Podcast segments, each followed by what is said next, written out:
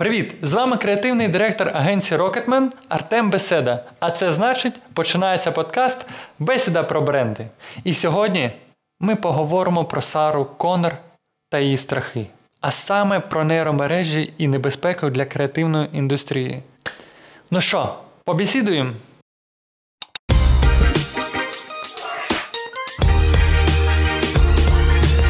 Щоб насправді оцінити можливості нейромереж, я вдався до експерименту. Сценарій для цього відео на 90% написала нейромережа. Це футуристичне партнерство будувалось так. Я подумав, що на часі розкрити цю тему і запитав у нейромережі план статті про нейромережі. Вона згенерувала мені заголовки, котрі ви бачили у статті. Деякі я почистив, а релевантні, на мою думку, залишив. Далі я дав мережі запит написати невеличку статтю на кожну з тем. Отримав тексти, скомпінував і віддав редактору на допрацювання. Все, відео готове.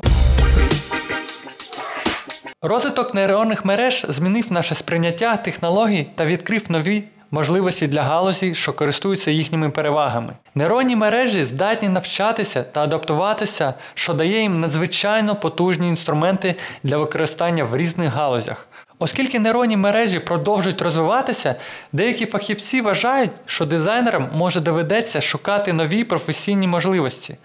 Але якщо говорити про креативну індустрію, то нейронні мережі не можуть замінити творчу людину. Технології можуть створювати інноваційні рішення та покращувати процес розробки, але креативний потенціал залишається у людини. Тому креативна індустрія не буде колишньою, але зможе використовувати нейронні мережі як допоміжний інструмент для досягнення більш ефективних результатів. Давайте розберемо, що таке нейронні мережі і як вони працюють. Нейронні мережі це алгоритм машинного навчання, який моделюється за зразком функцій людського мозку. Мережа складається із взаємопов'язаних нейронів, які обробляють вхідні дані та надсилають вихідні дані іншим нейронам.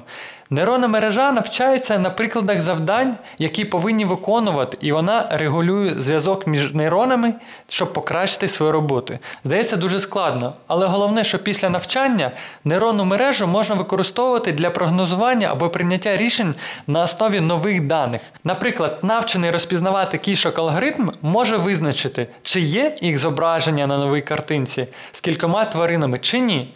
Нейронні мережі успішно використовуються в багатьох програмах завдяки їх високій ефективності. Вони можуть виявляти закономірності та виконувати різноманітні функції, включаючи прогнозування та прийняття рішень на основі вхідних даних.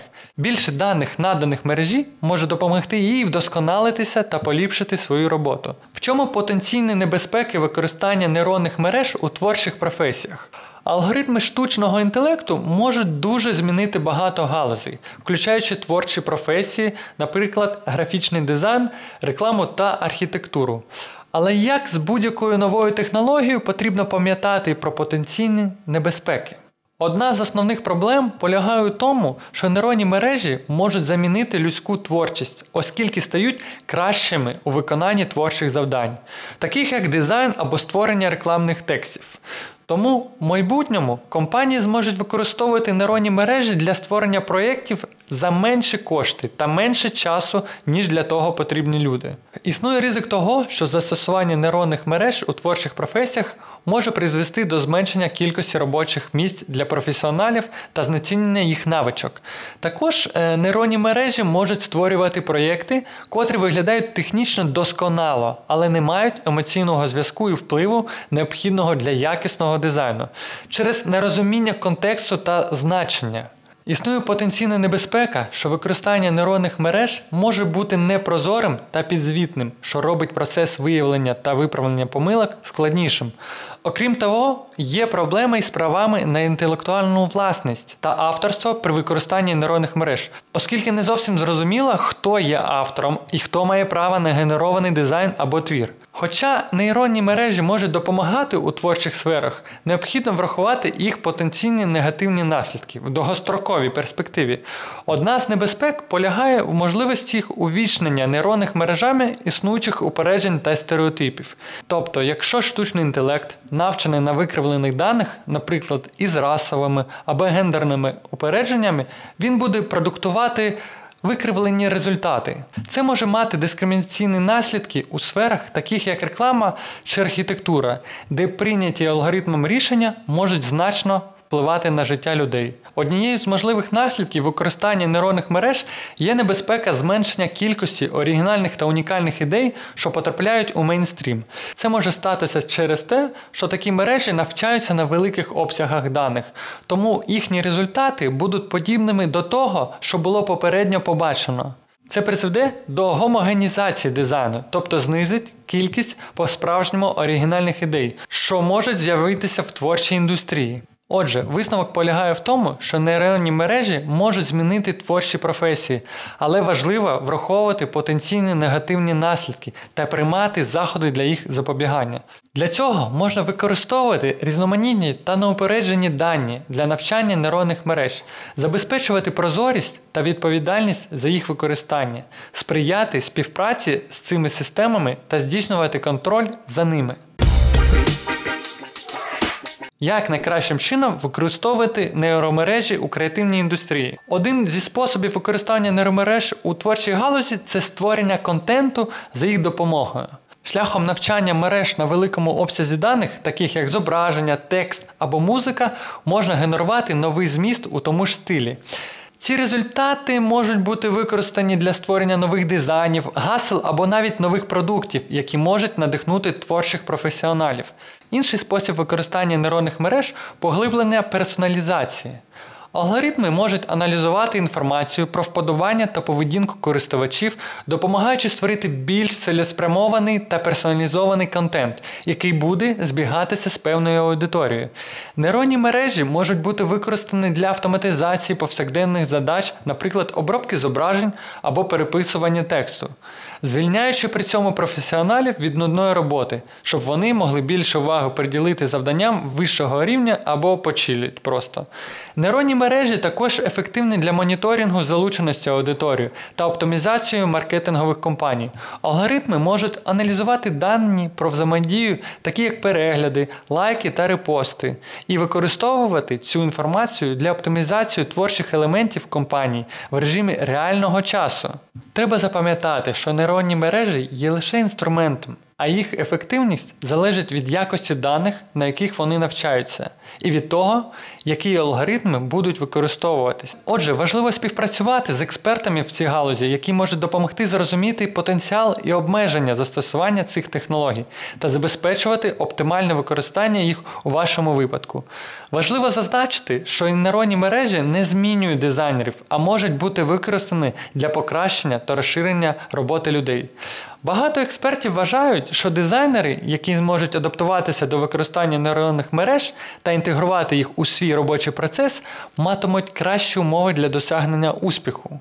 Один із способів адаптації використання нейронних мереж це здобуття глибокого розуміння принципів машинного навчання та вміння працювати з ними. Такі навички можуть допомагати дизайнерам створювати проєкти, які не тільки мають вражаюче технічне виконання, але й передають сильні ідеї чи повідомлення.